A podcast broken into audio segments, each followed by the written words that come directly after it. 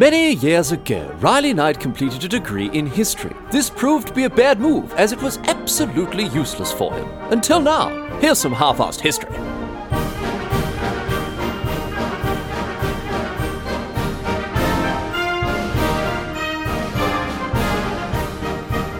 What's going on, mate? Great to have you along for some more half-assed history. This week on the agenda, going to be having a chat about some of the some of the cleverest and funniest last words that people have uttered throughout history just before they died. Now, this is a notoriously uh, dicey thing to research. It's, uh, I mean, to be frank, there's a lot of just made up nonsense when it comes to people's last words because, you know, as the saying goes, never let the truth get in the way of a good story. And besides that, there's also the fact that, you know, the person that you're making stuff up about is not around to con- contradict you or correct you anymore, are they? So I've done my due diligence on the four people we're going to talk about today. I've done, uh, you know, a surprising amount of research given, again, the name of the, uh, the podcast. And I'm reasonably confident that they did, in fact, say the things that the stories tell us that they did just before they died. Look, I'm very ready to be wrong about this. I might be wrong. So, if, you know, obviously I, I apologize. But once again, do ask you to double check the name of the podcast before you uh, you're writing complaining.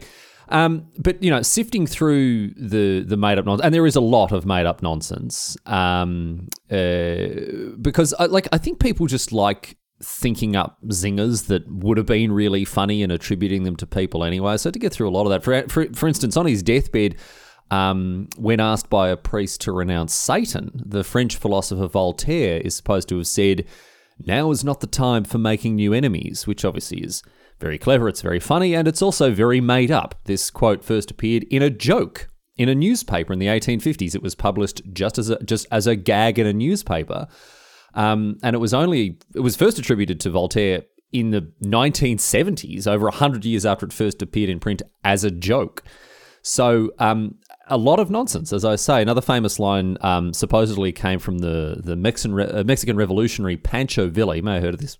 May have heard of this bloke. When he was assassinated, he said apparently, "Don't let it end like this. Tell them I said something important." So you know, obviously couldn't think of anything funny to say. So like, make sure you make sure you you you go and tell everyone I said something you know that was worthy of being recorded. Turns out he didn't even say that because he was killed instantly when a group of seven assassins all emptied their weapons into the car that he was in, and uh, he didn't really get much of a chance to fire off one last uh, quick pre mortem quip there. Anyway, to the best of my knowledge, uh, the next four that we're going to get across here are genuine. They are reliably recorded in multiple sources. Uh, but again, you know, wouldn't be surprised if one of them ends up being bogus. Let me know if that's the case. But nonetheless, let's get across these four people and their supposed last words. Gives and, and of course give some context as to why they have ended up being so uh, so funny or, or, or, weird or strange or, or entertaining. So.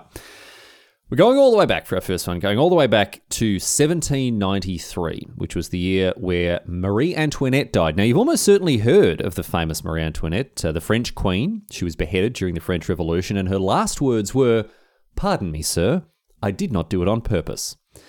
Um, now, you might already know why she said this moments before her head was lopped off her shoulders by a guillotine, but if you don't, I'll explain that a little bit. Uh, it's not the most famous quote attached to her, in fairness, actually. I mean, that, of course, is let them eat cake, which, rather interestingly, there isn't a scrap of evidence to suggest that she ever actually said.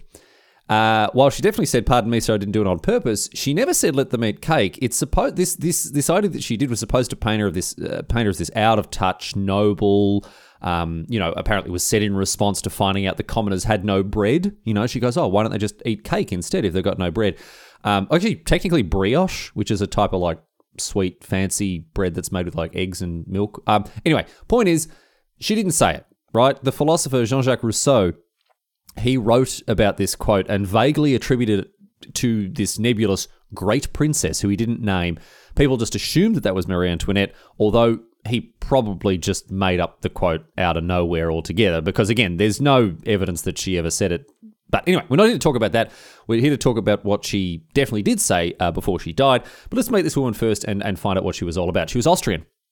She was born as the daughter of the Holy Roman Emperor Francis I and the Habsburg uh, Empress Maria Theresa in 1755, and she married the future French King Louis XVI in 1770, although he was just the Dauphin at the time. Um, she wasn't even 20 when she beca- uh, became queen. When Louis XV died in uh, 1774, she ascended to the throne with her husband, who then became Louis XVI. And initially, she was generally well liked, uh, particularly by Louis XVI. I have to say, her husband absolutely adored her and, um, you know, allowed her, she oversaw the a lot of the social activity at the royal court. She loved to gamble. She gambled away heaps and heaps of money, losing and, and I mean and winning occasionally. Uh, great big stacks of cash at the billiards and the cards tables. And uh, she gave birth to four children, although only one of them survived to adulthood. Uh, also called Marie Therese, same name as her mum. Uh, and Marie, this Marie Therese went on to become Queen of France in later years for 20 minutes. And you can hear all about that in episode 132. Get across it. Anyway, Marie Antoinette, she was quite, she was relatively private for a monarch, um, uh, and there were plenty of people who didn't like her very much. And as as the years went on, this number of people grew. There were nasty rumours and stories that spread about her as you know the political discontent in the lead up to the French Revolution grew, leading to things like the affair of the diamond necklace, episode ten. Get across there. Um, but in particular, what uh, the, the, the focus of people's ire when it came to me uh, when it came to Marie Antoinette mostly was that she was seen as rich and out of touch, and that she was spending just a fortune on clothes and, and food and fripperies and whatever else. Uh, you know, when the rest of the rest of the country starved. So ultimately, by the time the revolution arrived, she was more or less, you know, a poster girl for the excesses of the of the upper class and an extremely unpopular figure. And this resulted in her arrest along with the rest of the royal family once the revolution uh, uh kicked off in earnest. Now, King Louis XVI, of course, you may know this, he was tried, he was executed in early 1793. And Marie Antoinette wasn't far behind him. She was convicted of high treason in October, same year, in 1793. And she was also condemned to death. She was also going to get her head chopped off by guillotine. Now, she was taken after this sentence was, was passed down and, you know, on the day of her execution. She was taken from the prison in an open cart. Most of the, well, no, maybe not most, but a lot of the royals were taken, a lot of the nobles were taken to the, the place of execution in, in a closed carriage. But she, you know, was this hated figure. She was taking an open cart and people mocking her, chucking stuff at her, whatever else as she's, uh, as she's being uh, wheeled off to this, um, to the uh, to the Place de la Concorde or the, the Place de la Revolution as it was known back, back then. Um, her head had been shaved. Her hands were tied behind her back. There was a rope leash around her neck, so it wasn't a very dignified end for this uh, for this queen here. And after reaching the the Place de la Révolution, uh, which obviously, as I say, known as the, the, the Place de la Concorde today, it's uh, on the uh, Champs-Élysées in central Paris, she was taken up on the scaffold uh, to the waiting guillotine. And it was here, on her way up to, you know, being led to uh, to this piece of machinery that was going to kill her, that she uttered her last words, which were, as I said, "Pardon me, sir, I didn't do it on purpose." Now, I wonder if you know what it was that she didn't do on purpose. On her way to the guillotine, on her way to, you know, kneel down and have her, head lopped off, she accidentally stood on the foot of her executioner.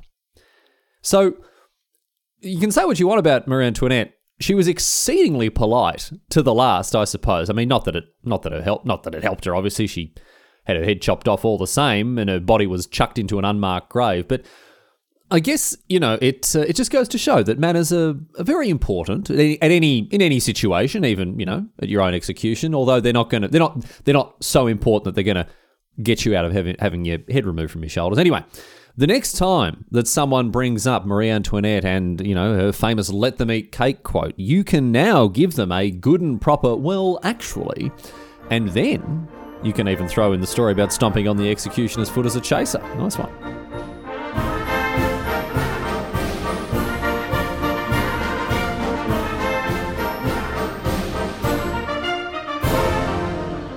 John Sedgwick was a general in the US Army and he fought for the Union during the American Civil War in the 1860s. He's very famous for his last words they couldn't hit an elephant at this distance. I mean, you've probably already guessed exactly why that was the very last thing he ever said. And, you know, if you don't know and perhaps you're hazarding a guess, I would I would wager that you're probably correct. But let's pace ourselves here and let's explain exactly what happened. Sedgwick was born in 1813 and he was named after his grandpa, who was also obviously called John Sedgwick. And uh, John Sedgwick the Elder had fought as a general for George Washington during the American Revolutionary War. So, like his grandpa, uh, young Sedgwick also joined the military, and he fought in various conflicts in the lead up to the Civil War, like the Mexican American War, and he also went off on expeditions to establish new forts out west in modern day Colorado. So he's a busy bloke. But then came the onset of the American Civil War in 1861 in which, to begin with, he enjoyed a series of promotions, although he probably didn't enjoy a series of injuries that also came along at the same time. Uh, throughout his Civil War campaign, he fought in a couple of notable battles. He fought in the Seven Days battles uh, and the Battle of Gettysburg as well. And he acquitted himself as a very capable and effective officer. He wasn't brilliant, he wasn't world beating, but he was dependable, he was reliable, perhaps a little risk averse, but overall, you know, pretty popular with the troops that he led. Despite all this, however, he very narrowly avoid, avoided getting dropped altogether from the army and from service for the Union when General Meade reorganized the Army of the Potomac in, uh, in 1864. Sedgwick wasn't very well liked by everyone at the top. Uh, particularly by Lincoln's Secretary of War, Edwin Stanton. Uh, and his career as a general nearly ended because of this. He was nearly dropped from command. But it's kind of a shame that he wasn't, to be honest. It, it, it, would have been better for him and his longevity if he if he had been dropped at this point, to be honest, because his death very quickly followed his new deployment as uh, as he was sent back off into battle after surviving the the re- uh, General Meade's reorganization. So Sedgwick and his Sixth Corps they faced off against Confederate forces as part of the Overland Campaign against General Robert E. Lee. Now, uh, Sedgwick was involved in in a couple of different uh, a, a, couple of different actions here and there. He he he fought in the the inconclusive Battle of the Wilderness. He lived to tell the tale there. But at the Battle of Spotsylvania Courthouse, he wasn't quite so lucky. On the 9th of May 1864, Sedgwick was leading his corps against the Confederate flanks during this battle, and he was doing this under fire as well. The Confederates had had uh, sharpshooters taking shots at Sedgwick and his men from almost a kilometre away, and I can already hear many of you immediately now going, "Yep, I was right. I knew this was how it was going to end." And yeah, yeah. I mean, I, it's very difficult when I tell you the last words to begin with. It's very difficult to catch you by surprise here. Anyway, he and his men, they're ducking around, they're ducking for cover as these bullets are whizzing past. But, uh, well, I say Sedgwick and his men were. Sedgwick wasn't, right? Because given the huge distance, as, as, I say, a kilometre or so between the um, Sedgwick's men and, and these Confederate sharpshooters, Sedgwick is not impressed, right? He's not impressed by all of his all of these blokes, you know, hiding, ducking, bloody trying to find cover, that sort of stuff. And again, you, you see where this is going because he starts going about, you know, he's going between all of his blokes. They're trying to hassle the flank here, and he's he's trying to g them up, and he's he's shaming their cowardice. He's going, "What? Men dodging this way for single bullets? What will you do when they open fire along the whole line?" So he's there trying to get them up, trying to get them to be a little less concerned about these, you know, these blokes taking pot shots at them, but. This didn't help the situation. Him going along and trying to get his soldiers up and about and a bit more involved. All of his men are still seeking cover. They're ducking and flinching at the enemy fire. And it was then that Sedgwick said the very last thing that he would ever say, which was, of course, Why are you dodging like this? They couldn't hit an elephant at this distance. And, well, need I say, even if they couldn't hit an elephant, they certainly could hit him and just moments after he said this, he was shot just below his left eye, and he fell to the ground and bled out. Talk about tempting bloody fate, Sedgwick, old son. Poor old General Sedgwick. Not only did he lose his life there at the Battle of Spotsylvania, but he also looked like a bit of a goose as he did so. And I suppose it's a shame, really, that he, you know, didn't look like a bit of an elephant instead, because then they would have missed him.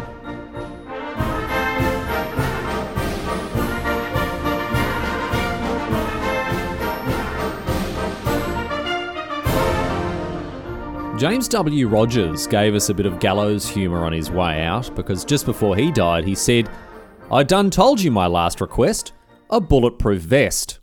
Now, technically speaking, these weren't his actual actual last words. He said one more thing before he died. But hey, let's let the truth get in the way of a good story just this once, just as as, as a treat, right?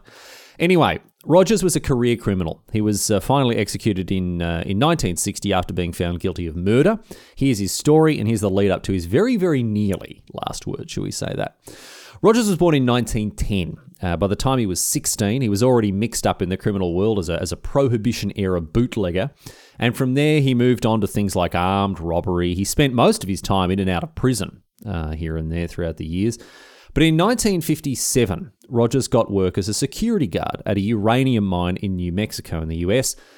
But this didn't end up going too well for him, or, or for that matter, for a miner who worked in the mine by the name of, uh, of Charles Merrifield, who you know was a was a, a colleague of Rogers. Because on the 19th of June in 1957, Rogers and Merrifield got into an argument. And this argument, of all things, was about the correct way to grease the scoop shovel of an excavator. Now, tempers flared, and this argument, uh, shall we say, got a little out of hand because Rogers shot Merrifield several times and killed him. So, I mean, I don't know how passionate you have to be about excavator maintenance to kill another man over their preferred way to do it, but that's what happened with Rogers. Rogers then attempted to flee. He tried to drive away from the mine, but he was caught by the cops and he was charged with murder. Now, he took a couple of very interesting lines when it came to defending himself in court. He first said that he had, you know, he'd been defending himself. He, he'd, he'd killed uh, Merrifield in self-defense. He said that he'd felt threatened. Uh, Merrifield had been had been holding up a spanner and waving it at him, and so he'd killed him again in, in, in self-defense. Uh, this didn't hold up when evidence suggested that Merrifield had been at the controls of the excavator that they'd been arguing over when Rogers had shot him. So I mean, I don't know how skilled he was at using the excavator, but if he was controlling the excavator at the same time as, you know, waving around a spanner, I guess he's very good at his job. So Rogers changed tack after it emerged that this defence wasn't going to serve him very well. And instead, he offered a plea of insanity. And he based this plea of insanity on the fact that he had syphilis. Now, I was very skeptical of this when I first saw that because obviously syphilis. I mean, if you don't know too much about syphilis, it's sometimes uh, it, it is it is rather infamous for its ability to mimic a whole bunch of different diseases when it comes to symptoms. But I didn't think insanity was going to be one of them. So I looked it up, and it turns out that yes, untreated syphilis can result in all sorts of things: seizures, psychosis, dementia, all sorts of uh, of uh, neurological uh, neurological effects there. So maybe he was onto something, but ultimately it didn't matter because Rogers was tested for syphilis and didn't have it. So that defense was a non-starter. When he was actually when he was sentenced to death, he was like, "Oh, it doesn't matter. It doesn't matter how you kill me. It doesn't matter what you do to me because I'll be dead of this syphilis before long." And they're like, "Mate, we've tested you. You don't have syphilis, all right? You need to calm down." Anyway, he was found guilty of murder. He was sentenced to death, and he was also given the choice of the method of his execution. He was given the choice between either being hanged or uh, going in front of a firing squad. And of course, I mean, I've already told you his last, or his very nearly last words, so you already know what he picked, don't you? Yes, indeed, he opted, of course, for the firing squad. He did lodge three appeals against his sentence, but all of them were denied. And so on the 30th of March, uh, 1960, uh, he was taken out to a clay flat near the prison where he'd been held. And there uh, he was strapped to a chair and he was asked if he had, had any final requests uh, before the firing squad began. And it was then that he said, I done told you my last request a bulletproof vest. Which I think is a pretty good line, to be honest, for someone who is quite literally staring down the barrel of his end here. I think that is a pretty good line to have come up with there. So well done, Rogers, old mate. Despite the tradition of offering condemned men their last requests, Rogers' particular request was denied, unfortunately for him. He was not given the bulletproof vest that he, uh, he asked for. And uh, when it comes to his actual last words, by the way, I suppose I should mention because that that wasn't exactly what he said last. He's, he's the last thing, the very very last thing that he said was in response uh, to an offer of a coat before he was shot. They they said, you know, a bit chilly. Do you, do you want a coat uh, while, while you're sitting there waiting? And he declined and he said, Don't worry, I'll be where it's warm soon. Which isn't too bad either, really. Honestly, coming from a bloke who is about to die, it's, uh, you know, it's a it's a pretty good bit of gear there. Anyway, his wit wasn't going to save him. As the sun rose, the five firing squad members they took aim and they fired four bullets and one blank at Rogers. And of course, the blank, the conscience round, as it's uh, as it's known, it was loaded into one of the rifles at random. So the five men, well, you know, each of the five men could convince themselves that they were the one who had shot the blank and and, and not killed this bloke. Pretty standard thing. Interesting thing that happened uh, when it came to firing squads. Pretty standard thing there. And that these five blokes, by the way, the uh, the the people in the firing squad there, they each got paid seventy five bucks for their work that morning, which isn't too bad. And uh, on top of the $75, they also got an impromptu although very short, comedy show, so not a bad morning for them.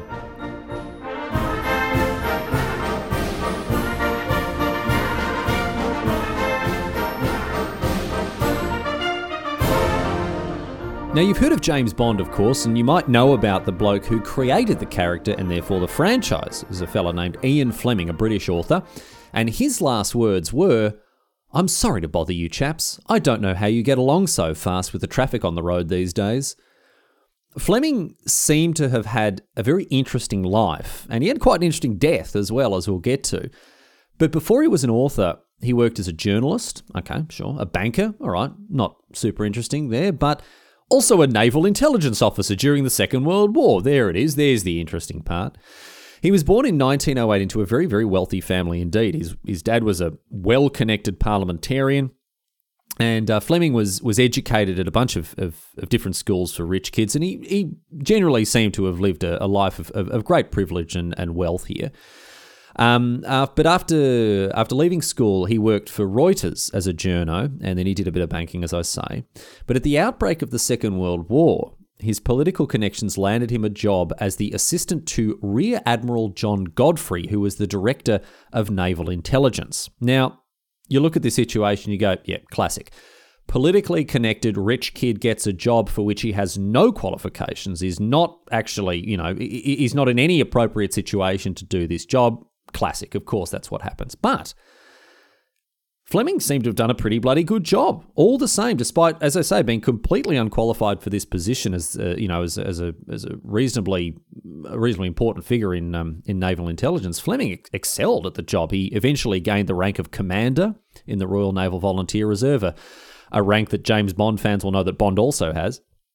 And while working for naval intelligence, Fleming helped to plan and organise espionage missions, including the famous Operation Mincemeat, which was the, the misinformation plan that disguised the Allied invasion of Sicily in 1943. If you don't know what happened there, uh, Fleming was behind this plan. They took the body of a Welsh homeless fellow they dressed him up in an officer's uniform and they planted fake plans that acted as a smokescreen, um, uh, suggesting that there was going to be an Allied invasion in, in, Greece and whatever else to actually disguise the fact they were going to come in through uh, through Sicily. And as many World War II historians will know, the invasion of Sicily was uh, was rather successful. And you know, it, it's difficult to say exactly what happened because of Operation Mincemeat, but the Germans reinforced the areas that that this um, this misleading uh, intel suggested they should, and didn't reinforce Sicily. And obviously, the Allies were able to were able to invade there with relative success. So maybe Fleming was uh, and his plan was very very important there. Anyway. Point is, he was good at his job, and he had plenty of experiences in the world of naval intelligence, the world of you know espionage and, and, and military secrets, whatever else. And all of that set him up very well indeed after the war when he moved on to his next project, which was writing spy fiction, something that he, in, he'd actually said that he'd wanted to do for a very long time.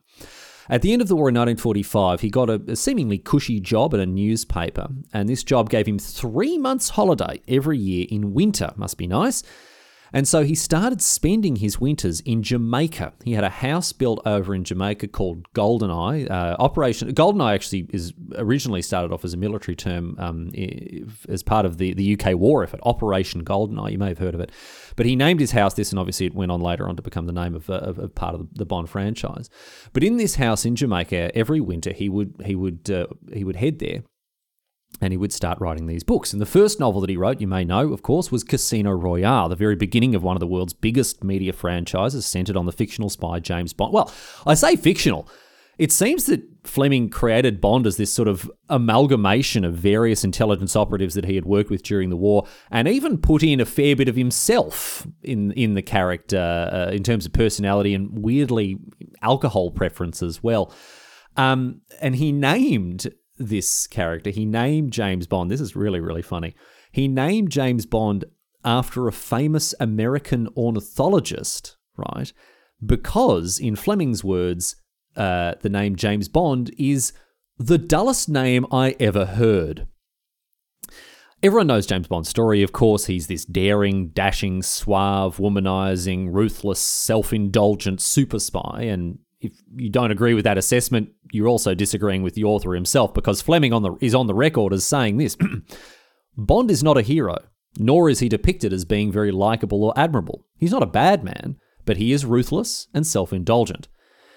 In any case, despite a fair bit of criticism from, from some, these books didn't go by by you know many literary critics. They were they were panned and dismissed. But despite this criticism, they were very successful, and they spawned the famous films that continue through to this very day, of course. And Fleming continued to write these books in Jamaica between January and March each year, and he ultimately wrote 12 in all, many of which were adapted into films, although the, the, the films offer, often differ significantly from the books themselves.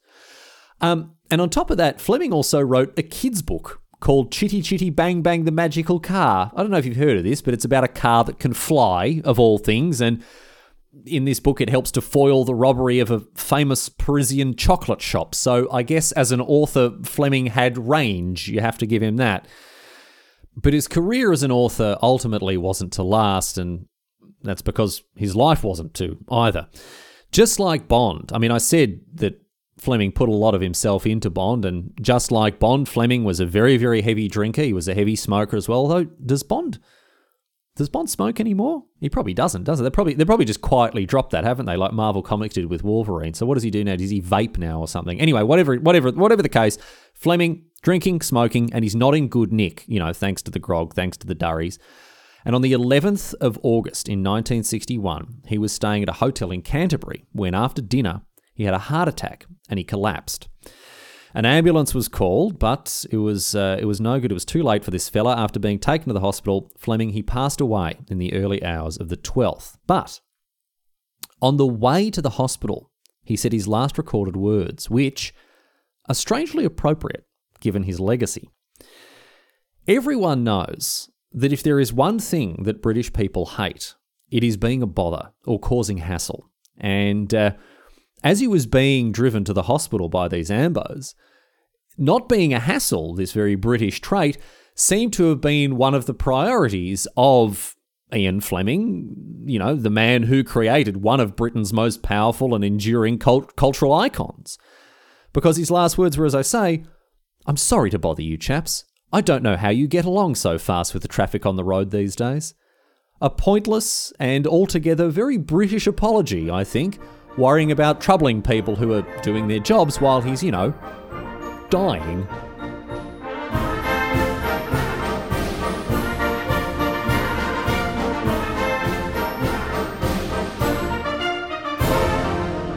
But that's it. That's all she wrote today, sports fans. That is a, a small collection of some of the uh, some of the funniest or, or, or, cleverest last words from history. And I do hope you enjoyed it. I may do another episode like this because there are plenty of others. Although the sourcing on them isn't always super reliable, so I'll have to do some more digging. I, I do know I run the risk of, of, of becoming maybe, you know, three quarter even full assed history here when, when doing this amount of research, but hey, it's what the it's what the exalted listeners of this podcast deserve. That is that for another week of Half Ass History. Thanks for tuning in. All the boring housekeeping stuff coming your way now. HalfAssHistory.net. There's the contact form there. Please get in touch with episode suggestions. Still looking for silly or funny or ridiculous ones. Um, I might do some more sort of serious ones, but uh, broadly speaking, I'm looking for ones that are you know a little bit lighter, a little bit uh, a little bit sillier. Um, and I want to thank everyone who is uh, who, who, gets in touch with uh, with feedback or comments or suggestions. Um, and of course, a special thank you to all the people supporting me on Patreon. If you want to join, patreon.com slash half history. Um, I'm in talks with a couple of different companies for the next uh, merch ideas, uh, but I do want suggestions still. It is not too late to get in your suggestions for merch. I'm still hammering out the details of how it's all going to work. So if you've got ideas, for you know they'll probably be the staples. They'll be like t-shirts. Looking at mugs, maybe this time we'll see. Maybe some prints. Um, not sure about the magnets or the badges. Uh, don't know if notebooks will be coming back. But if there is anything in particular that you think you'd like, or if you've got an idea for a, you know, something you'd like printed on a t-shirt, for example, please let me know. Do it sooner rather than later because I am hoping to uh, to get the ball rolling on uh, on merch and and what it looks like uh, very soon, so I can have it available um, well before the end of the year. We'll see. But you know, any ideas, please get them in. But that's that. I think have I done everything. Thank you for listening, I guess, and for telling people about it. I, I people come in and they tell me that they uh, people they write in or, or let me know that they've you know been listening to the podcast, they're enjoying it. That's great. Thank you very much. But most importantly, they're telling other people about it. That's how that. That's that's it, mate. I mean, think about think about all the podcasts that you listen to. Why do you listen to them? Usually because it's someone else. Rec- someone else recommended it to you. You could be that person that goes and recommends half-assed history to someone else. Oh, you could be that half-assed history hero, my friend.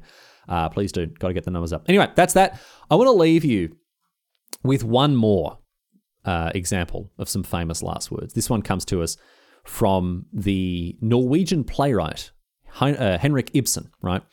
Now, this guy, uh, he towards the end of his life was quite unwell. He'd had a series of strokes, and he wasn't uh, he, he wasn't in very good health, right? But uh, one day, he had a visitor, right? And his nurse uh, said to the visitor, uh, you know, trying to be, I guess, optimistic and, and, and positive and, and hopeful about things. The nurse said to the visitor, oh, it looks like he's getting a bit better. You know, it looks like his his condition is. I don't know exactly what the nurse said, but basically she said something like, oh, you know, it looks like his condition is improving. Looks like he's. Uh, it, it looks like he's getting better. And Ibsen responded to this with what would go on to be his last words, as he died shortly after saying, "On the contrary."